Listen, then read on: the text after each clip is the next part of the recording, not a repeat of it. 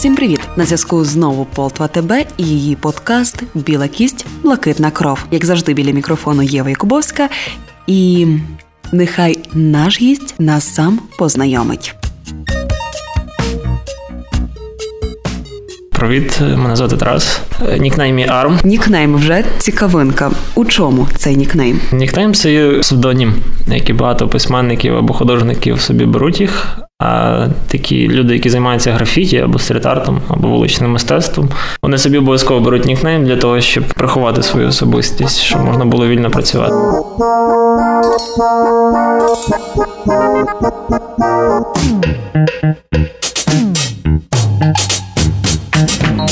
А чому приховуєте? Взагалі, графіті це є таке дуже демократичне мистецтво, яке не потребує ні дозволів, ніякого там погодження чи взагалі якоїсь думки з боку. Тобто, якщо людина хоче чимось займатися, вона бере балончик, йде на вулицю і пише те, що вона думає на вулицях. Коли ти взяв балончик і пішов на вулицю? Малюю я вже більше 10 років. Почалося все з такого промінчика інформації, який до мене прийшов на початку 2000-х. Тоді не було такого інтернету, такого доступу до інтернету, не було там мас-медіа ніяких ще до графіті. Тому там мені в руки потрапив такий листочок з графіті, з що тоді журнал такий виходив екстрім. Я побачив ці картинки, і настільки вони запали мене в голові, що ось тримають досі. І не думаю, що відпустять колись. А до того ти малював чи просто от взяв балончик і тут почалося мистецтво? Е, так, я малював з самого дитинства. От в мене якесь було бажання таке щось перемальовувати, щось створювати. Закінчив художню школу дитячу і поступив до Львова на архітектуру, тому що це є дотичним до, до якоїсь творчості. Зразу ремарка Тарас з Тернополя. Він до нас приїхав з файного міста Тернополя і вже у Львові нас тішить своїми малюнками. Хочу поділитися із своєю таємницею. Теж колись е, скажу так, хворіла, тому що я не малювала, хворіла графіті, і от якось хотілося знайти десь інформацію, як це робити правильно. І тут через кілька років зустрічаю новину, що Тарас буде проводити в першій львівській медіатеці лекцію, де ти вчився цьому. Графіті неможливо десь навчитися. Це треба бути на вулиці постійно, треба бути в колі тих людей, які займаються графіті. В тому середовищі є певні якості, які виховуються в людині. Ось, По суті, це така вулична школа. Скільки років малюєш? Вже більше десяти. Не, не буду точно рахувати, бо не пригадаю.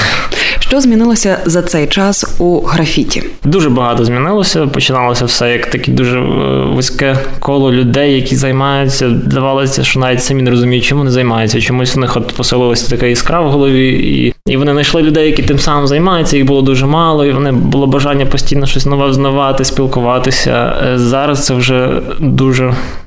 Ну, може, не дуже, але це є таке масове явище. Вже дуже легко знайти якусь інформацію в інтернеті. Вже появилися малюнки на вулицях, вже є по телебаченню сюжети на ту тему.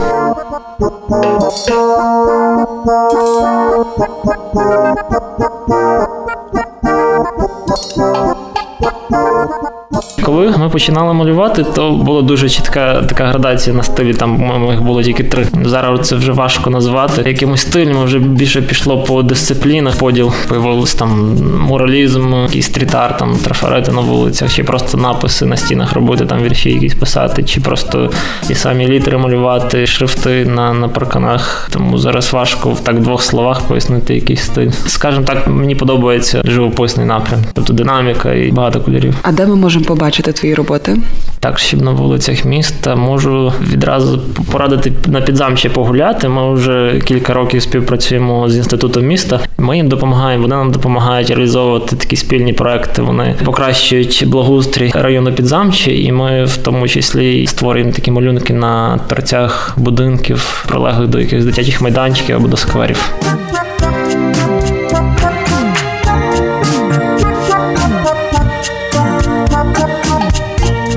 Останнім часом відійшли від такого впливу за кордону на на наше графіті чи вуличне мистецтво. Стараємося мало чогось такого перебирати. Дивіться, ми раніше колись як починали, переважно всі вони копіювали чи там чужі стилі, потім він десь вимальовувався вже власне. Ну так як почерк. Тобто всіх mm-hmm. нас в школі вчать писати, але потім часом в кожного свій почерк. Тут уже ми так в вузькому колі спілкуємося і стараємося один від одного більше переймати якийсь досвід. Тому виходить такий симбіоз. І можна сказати, що це такий вже український напрямок або навіть львівський. А от чим відрізняється от світовий стріт-арт від нашого українського зараз? Ой, дуже багато чим, тому що там зовсім інші принципи підходу до вуличного мистецтва. Там е, будь-яка активність, така позитивна, вона зразу відчутна, вона помічається і підхоплює держава, так мабуть. Ну не тільки держава, там є люди, які можна сказати креативні, які більше розуміють цей підхід е, бажання людини щось створювати нове, щось нове, і воно зразу помічається і знаходить розуміння, скажімо так, знаходить, тому що в нас ще мало розуміння на ту тему. Своїми силами більше стараємося все робити.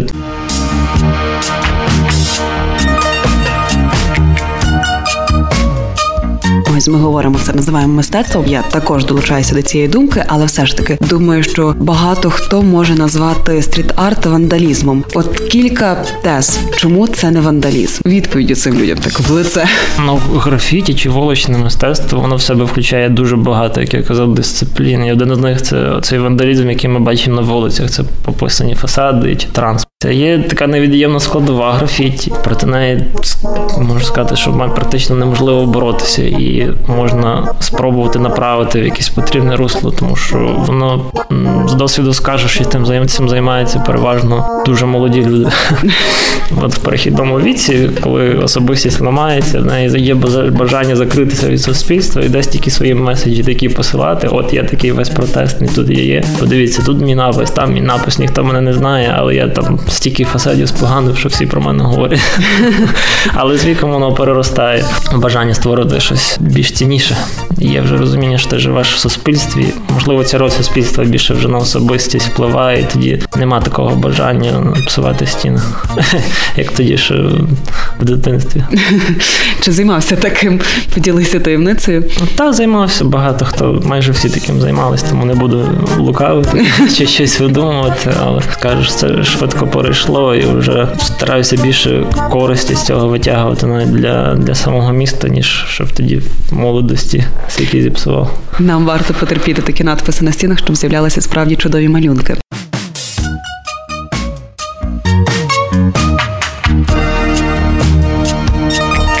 Ми говоримо загалом про стріт-арт, але давай поговоримо про Тараса. Чим Тарас займався, вчився, все таки це теж напевно дає своє. Поділися. Професію отримав архітектора. Багато років пропрацював вже за професією, але вже більше року як вирішив займатися тільки творчістю прямою такою. Не те, що вуличне мистецтво, скажімо так, я вже став художником, який займається тим, що йому подобається просто своє цікаве полотно. Що не сподобалось, бо все-таки це дотично. Тобто немає такого, що там філологи, наприклад, вчаться і йдуть продавати в Макдональдсі, коли жартують. Працював все-таки за спеціальністю. Так, не буду сильно хаяти цю цю професію, але, на жаль, я ну, поділюся, напевно, якийсь своїм досвідом, тому що це чудова така дисципліна, архітектура, вона мені подобається, але в Україні цим важко займатися, скажу відверто. Мала частина творчості взагалі є зараз в Україні в архітектурі. Мабуть, це було основною причиною, щоб напевно перестати цим займатися. Тим більше паралельно я займався графіті і мав дуже прямий приклад порівняння двох таких сферах: бути художником чи бути архітектором. Простіше бути все-таки художником, там більше для творчості є поле, є де розвернутися, є про що подумати і чим зайнятися.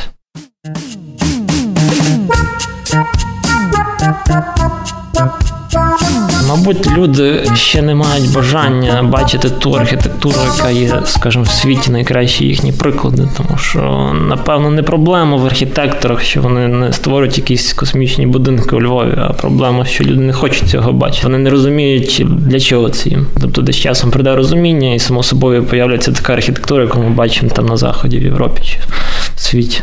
Це десь схоже на ті будинки, що в нас зараз у центрі будують. На Франка? Так, та, так, так. Так, це є хороший приклад. Мені, наприклад, подобається, що такі будинки появляються у Львові. Це заставляє думати і трошки цінності переглядати, тому що не можна постійно жити в музеї. Воно воно то добре, звичайно, бачити таку архітектуру, але треба завжди до чогось нового рухатися і навчитися поєднувати нове і старе, і цінувати старе, і старатися створювати щось ще таке саме цінне нове.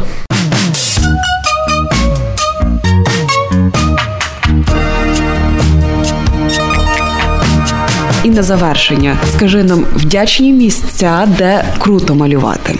І де можна, де тебе не зловлять за руку і не поведуть? Скажу так, де можна малювати, таких місць практично немає. У нас у Львові було таких кілька місць. Наприклад, майданчик дитячий, не дитячий, просто майданчик за готелем Жор. Правда, там зараз зробилася така автостоянка, і малювати там практично нереально, тому що, по-перше, машини заважають, по-друге, не хочеться псувати їх там фарбом випадково. Також було місце на вулиці Вітовського, така підпільна стіна навпроти парку Хмельницького. Але ми там рік тому зробили такий соціальний напис, і ми вже вирішили більше там не малювати.